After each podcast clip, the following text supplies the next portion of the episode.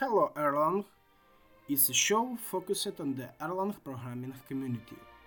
We discuss topics related to the Beam and the Erlang ecosystem with exceptional engineers that will share their knowledge and experience with you.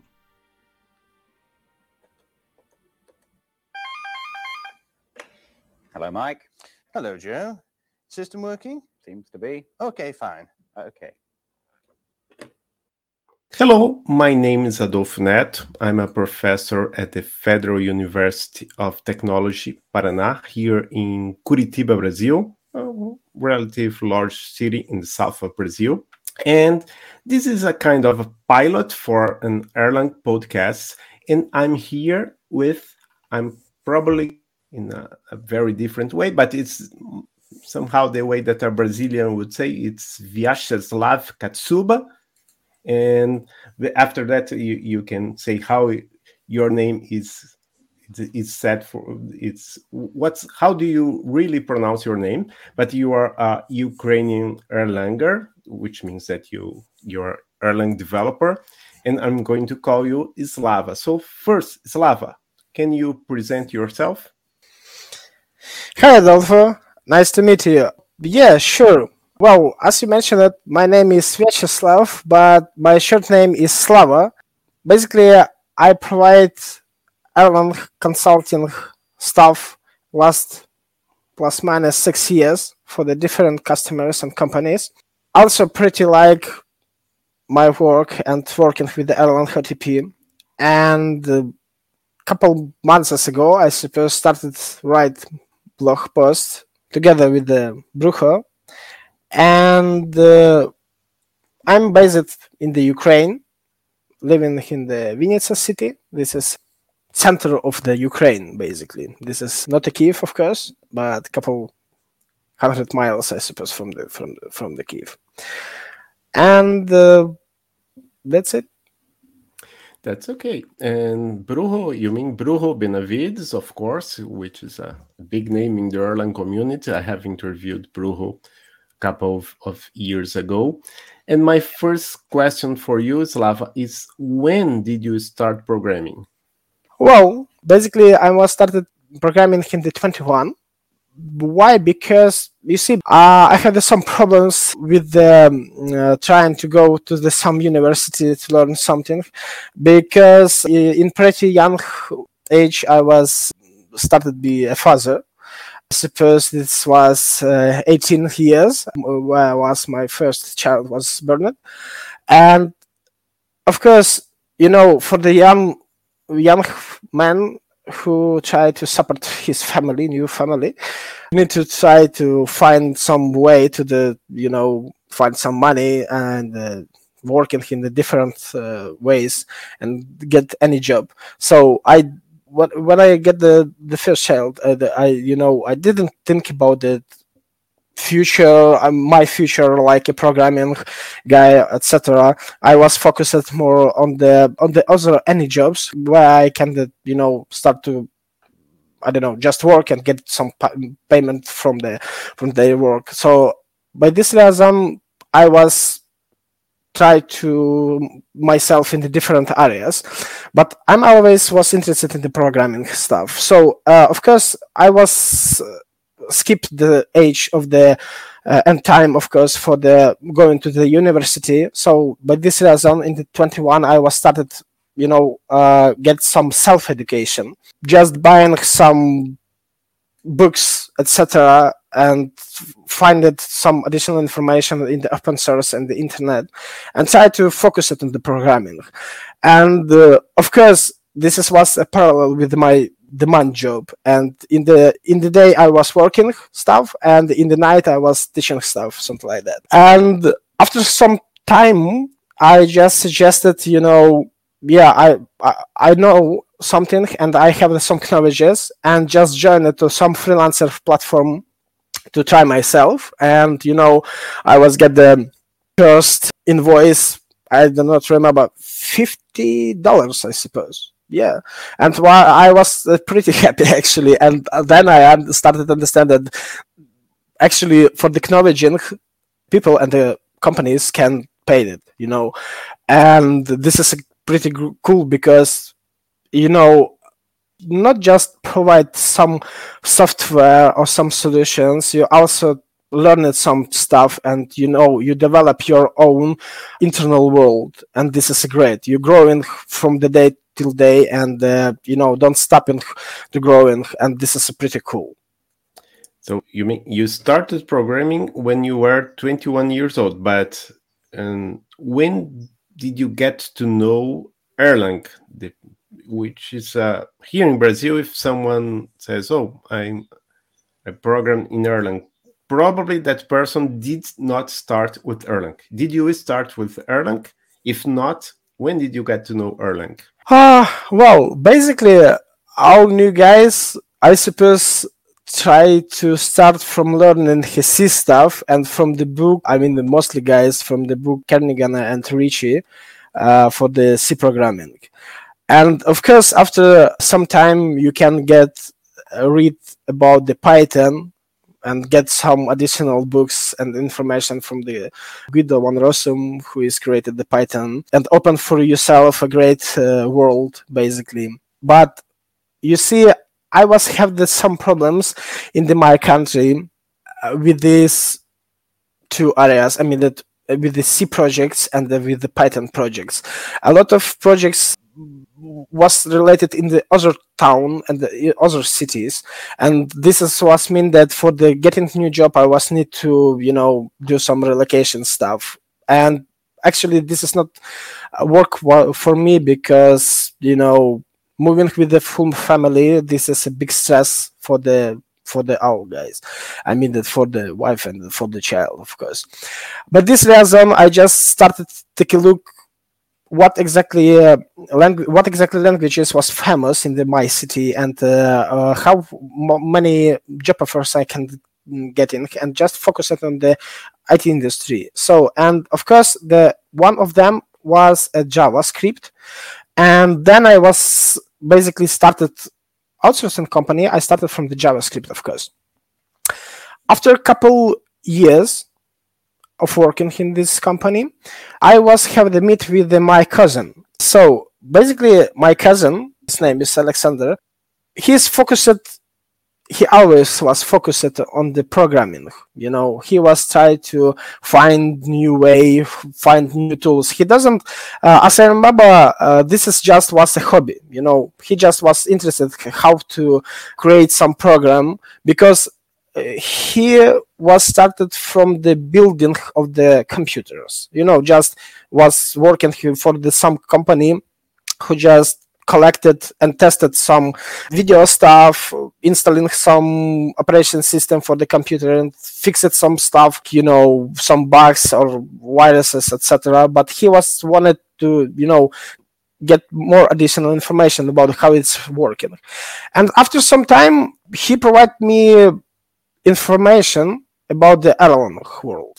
By example, I do not remember what it was exactly, but yeah, this is was informa- uh, information about the creating the simple chatting uh, using the Cowboy, and he provided me info that one guy basically can without any problems the microservices architecture which will be working always and also he started to provide me about the internal world of the beam about the concurrency about a lot of stuff of course this and I mean the virtual machine, about the concurrency, about the Beam OTP.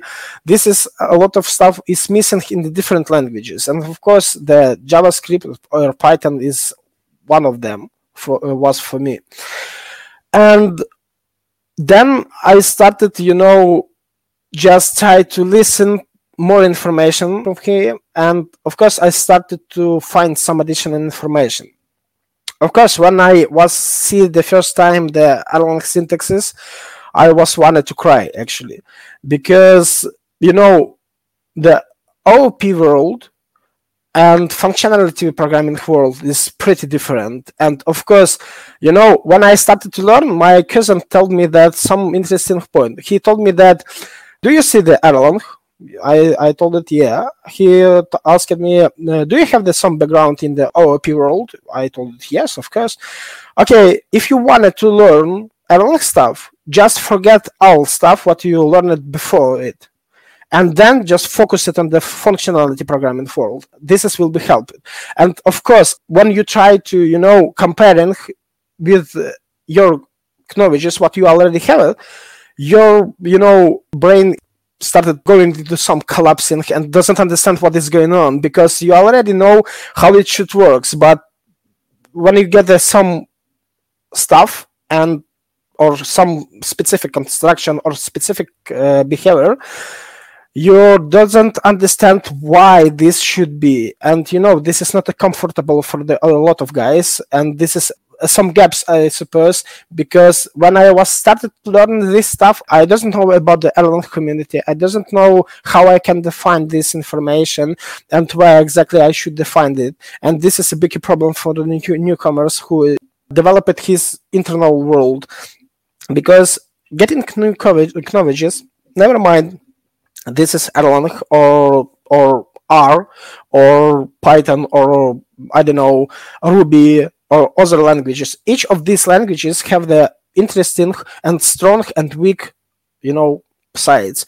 And by this reason, you need to know uh, what exactly languages and what exactly technologies you need to choose to the use and what the exactly tasks you can solve it use this or other tools and after then you can the proposal to the team and have uh, some conversation and join to the any discussion and propose it uh, you know correct technology for the some specific task to the solve them. Okay, so you you got to know Erlang, and you you already told me that uh, okay, Erlang is good for some things, maybe not for others. But specifically, what attracted you to Erlang, or or better, right now, if you were to say, oh, if you are going to do something like this, you must use Erlang because uh, a few, I believe, a few months ago, someone asked me on Twitter, "Oh, I'm going to create." No, it, the, the, no, that that was not the question. The question was, "Oh, we have a digital bank here. It's implemented in Elixir, and uh, we are going to." to port it to another language. It, it, I believe it was C sharp. And I said, "Oh, I, I know that people do digital banks in in Erlang, in Elixir, but I don't know nothing about C sharp. So, uh, which kind of application is good for Erlang in OTP? So, why Erlang OTP?" Yes, basically, uh, you see, I was working on the services a long time with the different services and this was related to the web stores to the some web platforms. And uh, of course the elixir is a is a great tool for the for the web i mean that why a lot of guys is choosing the elixir because you can hire one guy who can that working with the backend and the front end, like uh, some uh, full stack developer, and can quickly create some web stuff. But if we talk about the some specific things about the specific uh, points, uh, like uh, where we're going to develop some core stuff, which is, by example, create some, I don't know, some gateway for the 3GPP mobile network core, etc. Yes, you can try to do this stuff in the Elixir, but you know, Elixir is more focused on the web. Erlang is more focused in the, the clear backend. Yes, you can also do some stuff in the front end. You need to spend a lot of time actually to do it because Erlang was not created for the UI and not not created for the creating some some web interface or maybe other stuff, native stuff. But yeah, he had some tools, additional tools. But of course, he is more focused in the my understanding more in the backend side where you need to focus it on the powerful work on the scaling about you know about uh, thinking correct and fast work inside of the server side. And of course as i told before i was pretty impressive when the one guy i mean my cousin told me that one Erlang developer can, you know, replace a one whole department of the development, like by Java for the some specific task. Then, after I get some knowledges, and I suggested totally moving to the Erlang world. Of course, I was getting some small offers before it, but the big project, I suppose this is more or less big for me because I was working on this project more than one year. This was happens like you know I would just get this uh, accept this offer from this company, Ukrainian company, and at the same time my cousin also accepted this offer to this company to this project. So our job was the some company was created some uh, messenger based on the Java. They have problem when their users was grow up and they have a, a lot of problems with the connecting with the their nodes and the services. Not was a, a be pretty powerful and after then they are when try to you know buy additional uh, services. This is not also not helped to them. After some time uh, their solution architect was provided information to the cto about erlang and about the beam. And then they started to find some developers to this stuff. So basically this product was developed i don't know uh, 15 guys. 10 guys was working on the backend actually uh, in the uh, as a java backend developers. And this product was developed a couple years and living a couple years in the production. After when we joined to this company we was spent two months together with my cousin to the rewrite totally rewrite i mean migrate this messenger from the uh, java to the erlang.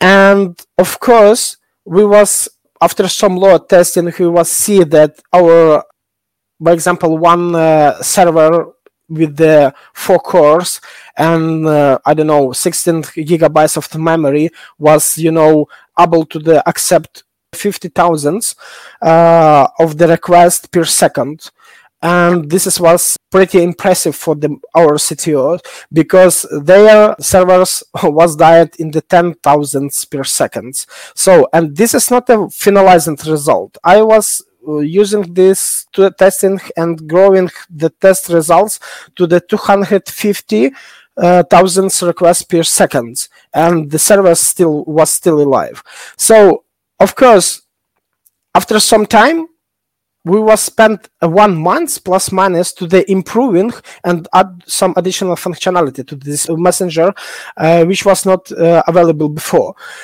And actually i believe that this is was a great start and after this i was pretty uh, impressive. Like you know only couple guys do uh, some big work and great migration from using the different tools and etc was able to the create the same and not the same the better services. And this is was pretty impressive for me. And yes by this reason i was totally understand that erlang is a great technology for the server sides and i just i started thinking that yes i will should uh, stop on this technology and how did you how did you learn Erlang because some people they like to read books. There are great books about Erlang.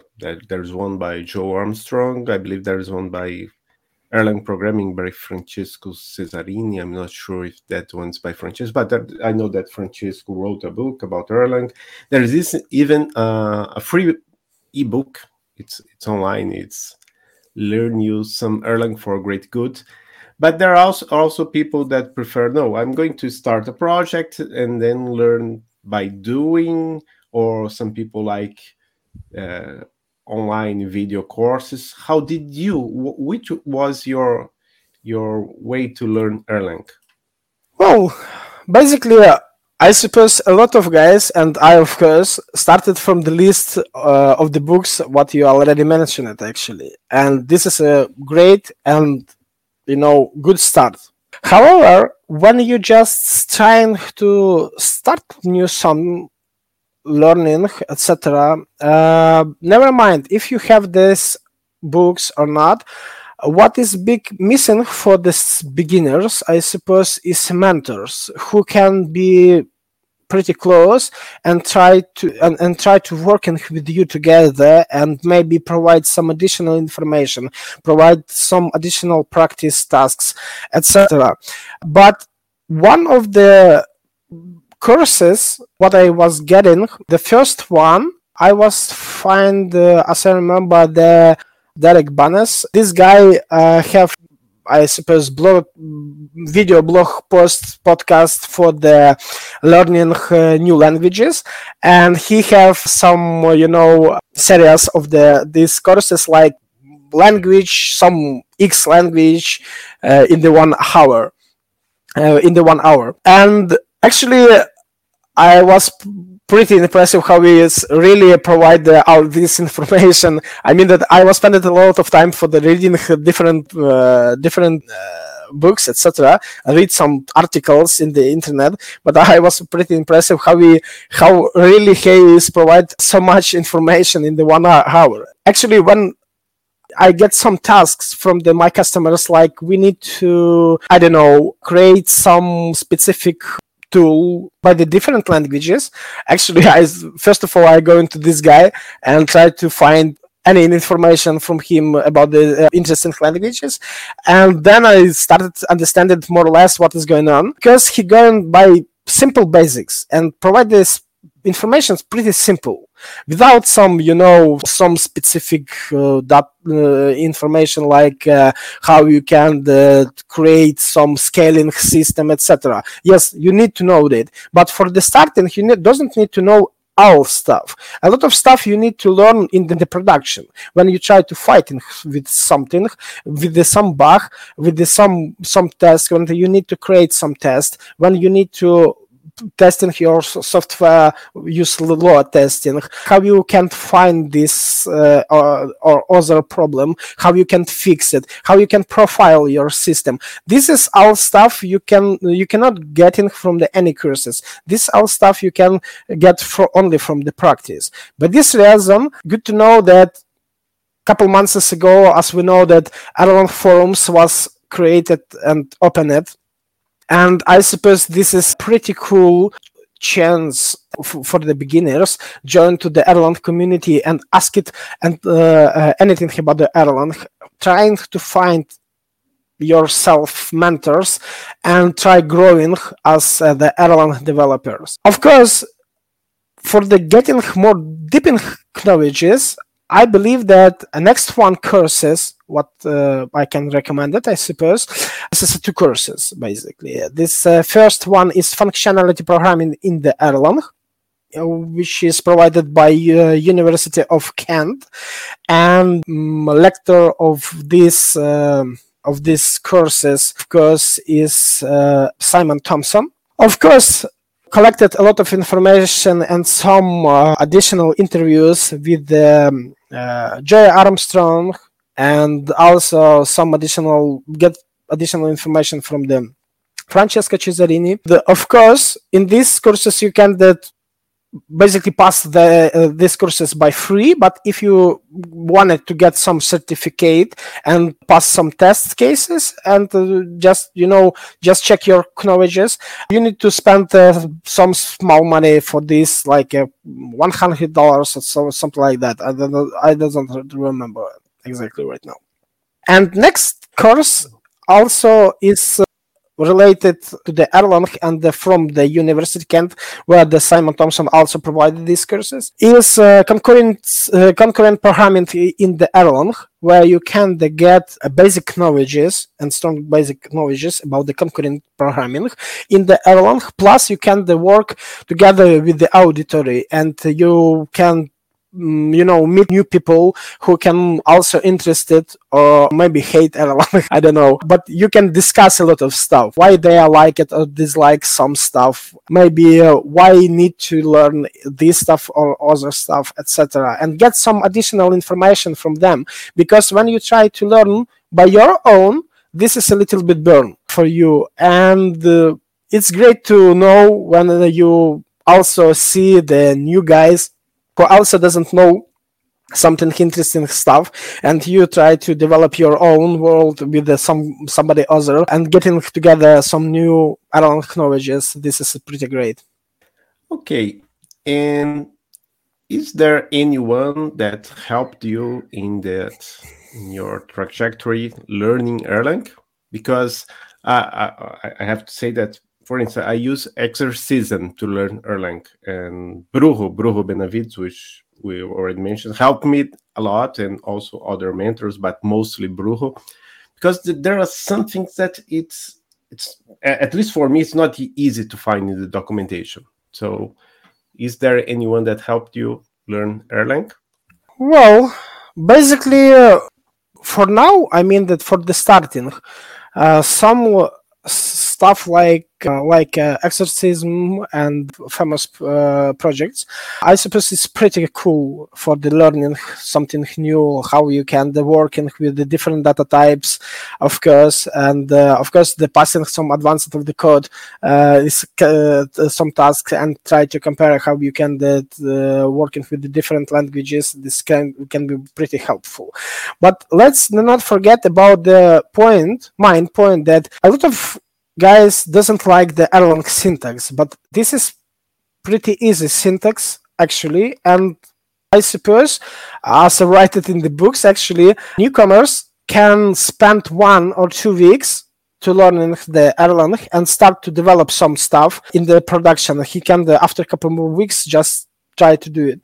But uh, of course, not a lot of projects is open to the you know higher junior or maybe um, intern uh, interns for the for for the you know sharing of the knowledges etc and of course the, the first uh, guy who was helping me to little bit better understand what is going on inside of the beam world and in the in the otp stuff is the, my cousin. And then i just you know when I getting some new my new jobs, which was related to the to the Erlang, actually they already have some some developers with the big background, and I just you know try to learning new stuff from them, and. Uh, trying to sharing this stuff with the others and try to you know communicate more better internal in the Ukraine community. And this is actually great. But of course, in any case, you need to some mentors and uh, actually never mind this is um, can be any project. But you see, this the main problem is um, the the OTP world is pretty big, and you can use the Erlang for the different tasks. Like uh, you can create uh, some messengers, you can create some games, you can uh, try to build some I don't know microservices architecture for the building uh, I uh, uh, business models, etc. For the banking, for the, the payment, for the mm, message broken, etc. But the main point is if you try choose some one specific area, you started forgot about the other areas, and this is a big also gaps, and you don't want to mention it on these areas. And by this reason, it's good to have some mentors who can push you to the some different other areas just because this is a pretty interesting, you know, creating some tool, some library, some I don't know, plugins, etc. So, and for me, this was a guy, Brujo, too. So basically, uh, Brujo Benavides started mentoring me a little bit about the how create the Rebar plugins, how I don't know, create uh, and provide your information to the other people in the your blog posts, etc.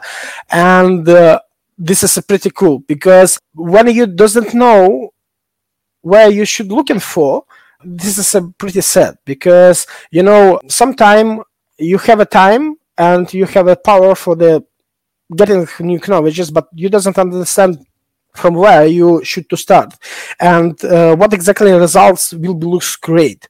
Like you know if i will create some library does this will be helpful for the community etc and of course how get this information? How build some stuff of course need to some mentors and of course for me the second guy who is mentoring me is uh, uh, Brujo Benavides and uh, i'm going to to to ask a question that involves a, a lot of things because we, uh, my people complain to me more about Elixir than Erlang. That there are there are no jobs for junior developers in Erlang. Maybe that's the, the same thing for many other languages, but here we are talking about Erlang. So was it easy for you to find a job or in your case you are more a consulting guy right you you're not working for a company but is it easy well someone this wants to start learning erlang and that person has no major experience in any other language.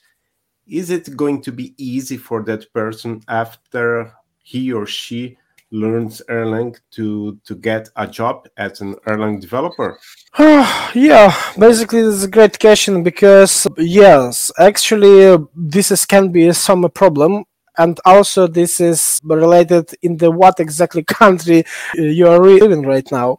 Because let's take a look to the Ukraine. In the Ukraine, we have a couple famous internal projects which is uh, used the the Erlang stuff, and of course this is a big gaps because they doesn't want to find the new guys and try to grow in here pretty quickly.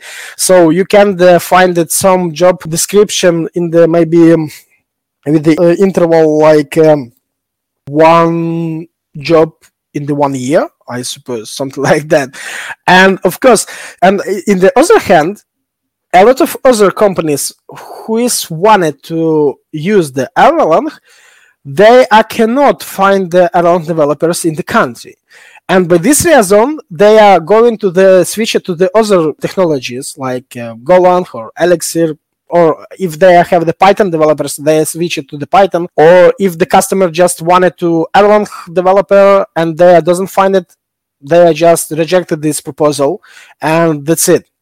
So and the, my problem was, first of all, I was focused internally about uh, in the my country only you know and i tried to find it some jobs inside of the uh, my country by example you know i was pretty impressive when i was start to looking outside of the uh, Ukraine and try to find in some information in the Europe, in the United States, in the China, in the other countries. And I was pretty impressive that this is very famous technology in the some areas, in the other companies and the other stuff. I believe that first of all, need to try to find, of course, some internal projects where you can you try test yourself in the some real project getting some knowledges. Cannot do it by different reasons? Because i don't know this is technology is not pretty famous. Or companies looking for uh, uh, seniors or i don't know but not not juniors. Then it makes sense to try to go in to the um, outside of the country and try to find the looking for the companies. You see I remember I also was find some resources which was uh, focused on the Erlang companies where you can in the one page you can define that all companies from the whole world mostly all companies of course uh, but I mean the famous uh, companies and you know you get additional information from them like uh, they are working with the open source or not in the what areas like you know banking or maybe mobile networking or maybe other stuff gaming etc and i don't know when you doesn't have a big background and you doesn't know that how you can find that and uh, some job description but we all know that from time to time the company is still looking for somebody. And of course you not always can you cannot open the source uh, site about the finding this or other company about their job description etc but this reason i just followed the uh, some approach like find it email of the company and just sending you know cv with some description like you know if you are looking for or maybe in the in the future will be looking for the developer i can join by some price. And of course you collect some additional information about the price. This is one point. I mean that just you know pushing all companies what you can find. Other point is starting you know never mind if you uh, just just starting and learning new stuff you need a little bit and try to improve yourself.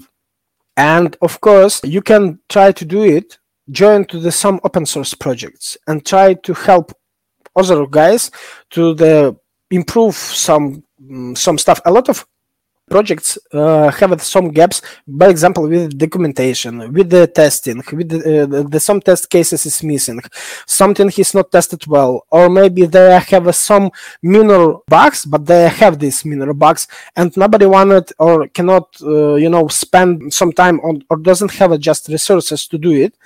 And you can just try to join to this small community and try to uh, project community i mean that and try to providing some some bug fixing etc and it can be also helpful because sometime these companies also try to find something somebody. And of course if you will pretty activity when they will try to looking for somebody they of course will try to find you and connect with you.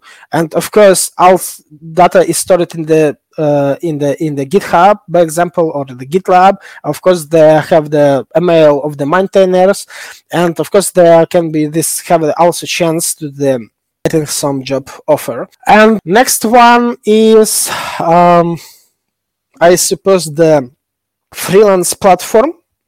The name is Upwork. In this uh, platform, you can uh, basically get the different job offers, but from time to time, you also, of course, get proposal, implement some stuff by Erlang, and from time to time, I mean that from five till 10 proposal you can get in the months but of course all this stuff is related to the your expectation and that to the uh, money what they uh, can spend it i mean the money what was can spend it from the customers to you.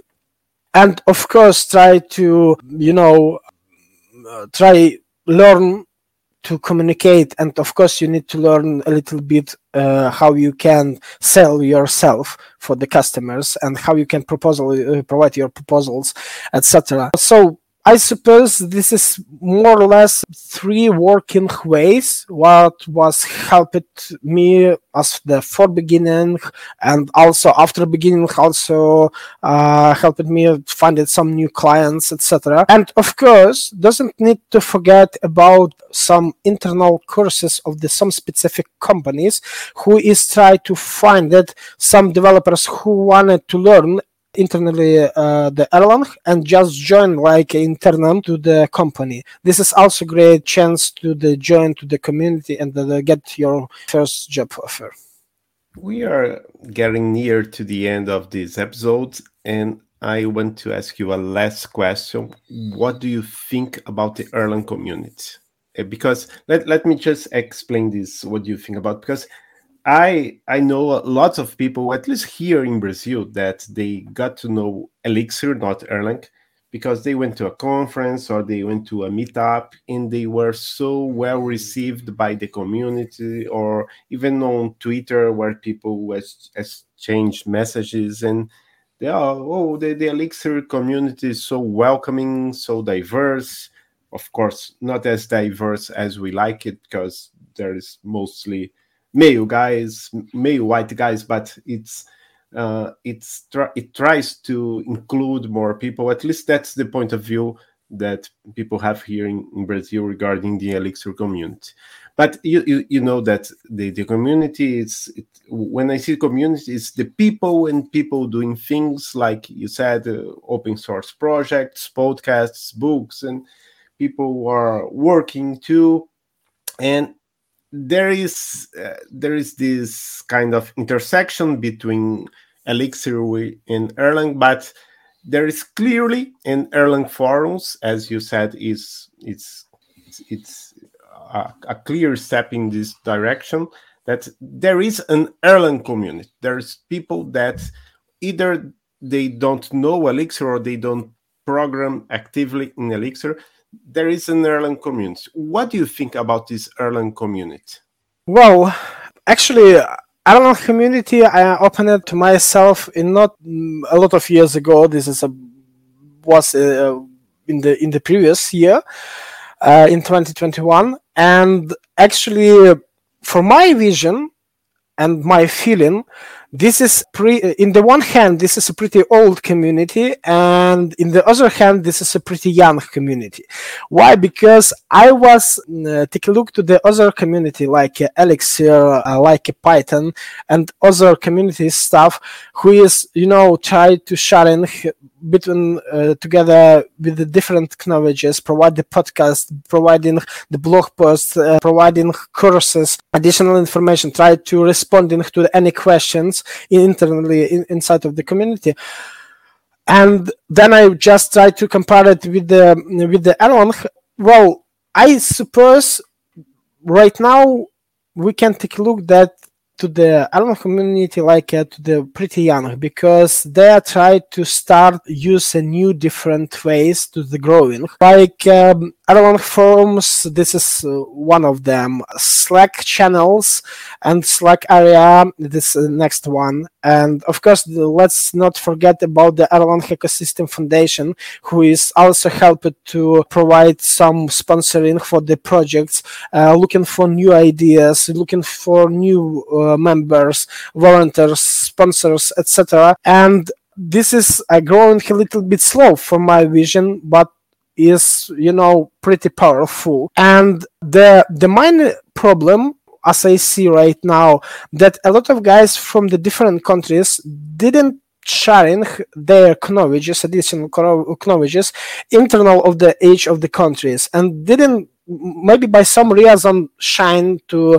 you know join to the Erlang uh, community ask something by this reason i try to provide and mention the Erlang forums and Erlang community in the any my blog post and any messages where I can find it. If I some, some find something in the in the Slack channel and didn't find this user in the Erlang forum, I always will ask he create additional topics for the Erlang forum for the you know pick up and showing to the community. And of course, when you create some any questions or topics in the uh, forums, you get the answers pretty fast, uh, sometimes uh, faster than in the Slack. And this is I don't know this is cool or not, but in any case, you have a different ways to the communicate with the with the Erlang community, and this is great.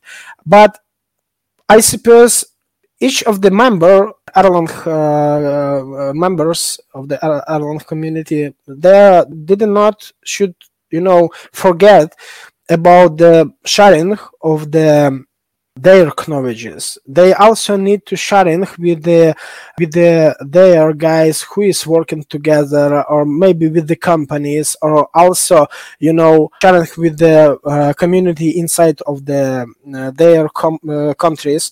Uh, by example, I'm trying to use uh, different languages for the topics. I'm trying to create uh, one topic for the by English, and as this the same topic, I try to translate to the Ukrainian, only to the Ukrainian, and just you know provide this information for the community and just communicate with them just you know sharing information explain something how i can explain uh, what is in my power i try to explain to them why this tools and technology should use it uh, in the of the something other etc what the problems they can have or what the benefits they can get it from the using of the Erlang technology. And this is will be great if the each guy who like it the Erlang stuff it will be great if they will be also doesn't forget about the sharing.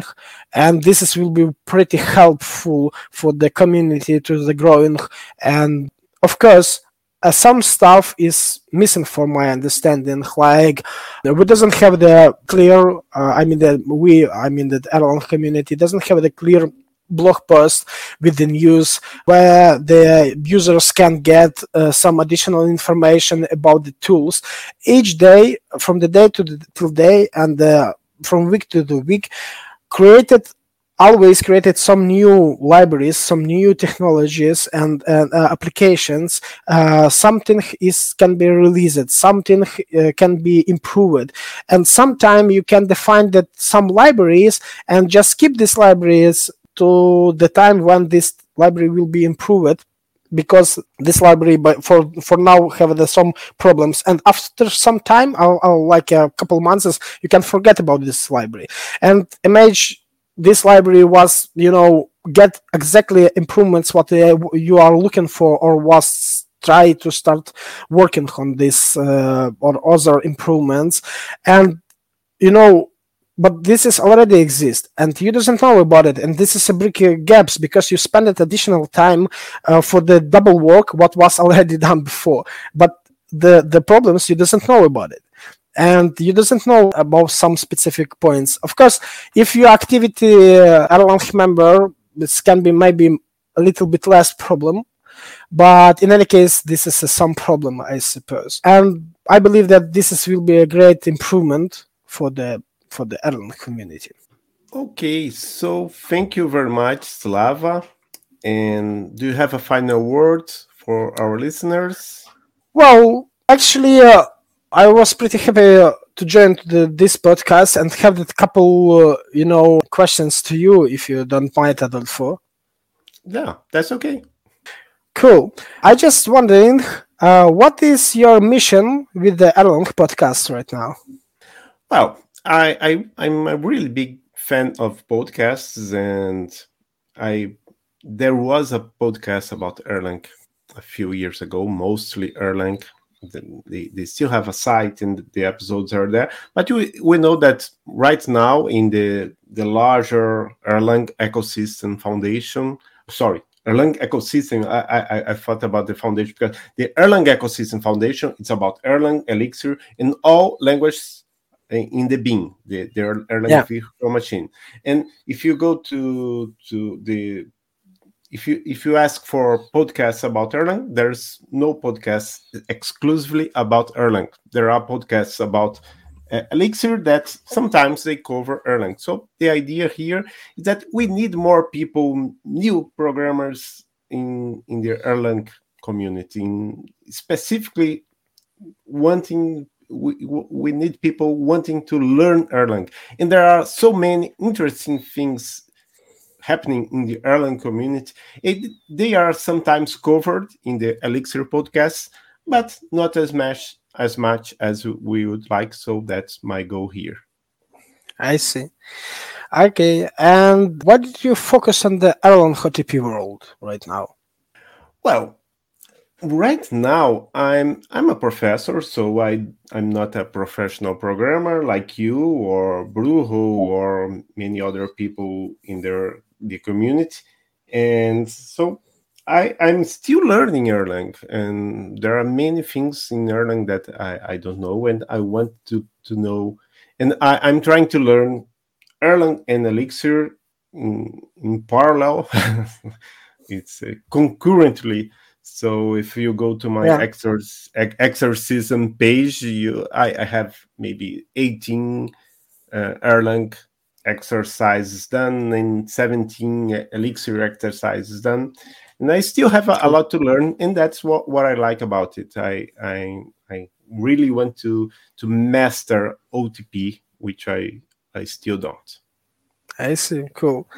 And what makes erlang interesting for you? Erlang is interesting because it comes from prolog I, I also at here at the university I teach logic for computer science and even uh, in the past i used to teach prolog not anymore because of several reasons but i used to like prolog and then i learned that joe armstrong when he he and his colleagues created Erlang, they they actually were trying to create a new version of Prolog, but it it resulted in a completely new language. So that's what's interesting for me. That of course there there is this whole concurrent programming world, which is not. Uh, I, I did my PhD in computer computer science, but I had have never studied in depth the, the practical aspects of concurrence. I had even studied some theoretical as, as aspects of concurrence, but not the practical aspects. And they are really, really important, not only for for many things we, we do today, but also as as the source of very interesting theoretical developments. So that's why I, I'm interested in interested in Erlang. Cool. Well, you mentioned it about the your professor, and do you share your this information about the Erlang OTP with your students? Try to put or provide Erlang or OTP or Beam uh, acknowledges with the, your students, and if yes, how they feel with it? Well, I'm a, a professor at a, a, very small university here in Brazil. Uh, not very small, but a, a small one. It's, it's not like a, a big research university. So I teach lots of things. I teach logic for computer science. I, teach agile methods, and I used to teach a, a course called concurrent functional programming, which would cover from the start Elixir until and then OTP. But there was not enough time. So the, the, after the, the first offering, I cut this course in half, and now I only teach Elixir functional programming, the basics. I don't teach concurrent programming. So only for the, the, the, the first group of students they had some exposure to the BEAM and one of them they he even created a uh, how do you say a, a package a library for in i believe he used elixir mm-hmm. but it was for for a notification orient notification oriented paradigm it's it's something that one one cool. colleague created and he ported it to to to the BEAM but it was using elixir so in, summing up, it's not many things have been done by my students, but many interests they, they have learned a lot. Some of them are using uh, the Elixir, mostly Elixir in, in their, their jobs, but none of them, as far as I know, has has created anything very interesting and big yet. I know that uh, Christine Guadeloupe, which is my colleague at uh, Elixir in Foco, a podcast about Elixir in Portuguese, she's now part of the Dashbit team. Dashbit mm-hmm. is the company that José Valim owns.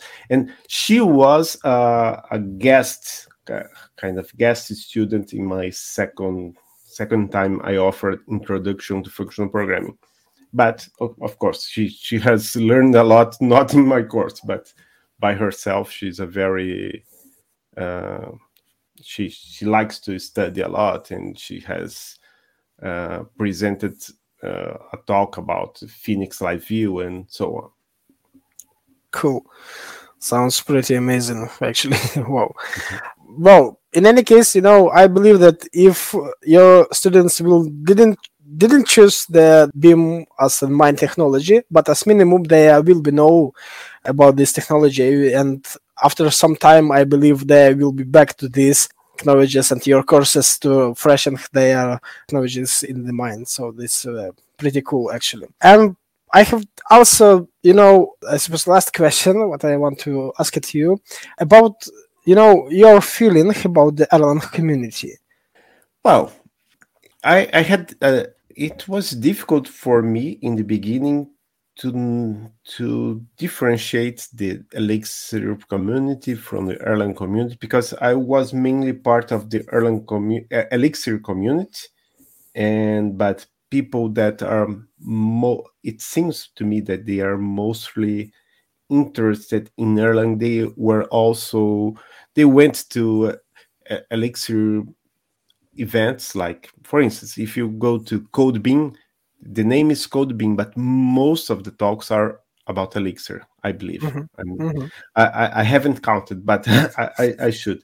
But even if you go to Elixir Conf, here and there there is a, a, a talk about the BEAM or about uh, Erlang, and, and also other BEAM language. So that's one question that I, I'm going to to leave to the the listeners. Is there an Elixir in an Erlang community, or is it all the the same? same community with some people ah i'm more interested in erlang but i also do some elixir oh i'm more interested in elixir but i i i, I know what erlang is and i like elixir because i like what erlang provides to elixir Cool. I believe that that's the end of our episode thank you very much again islava it was a pleasure to talk to you Yeah. Many thanks for your time, Adolfo, and thanks for asking to join to this interview. okay see you bye bye Bye bye.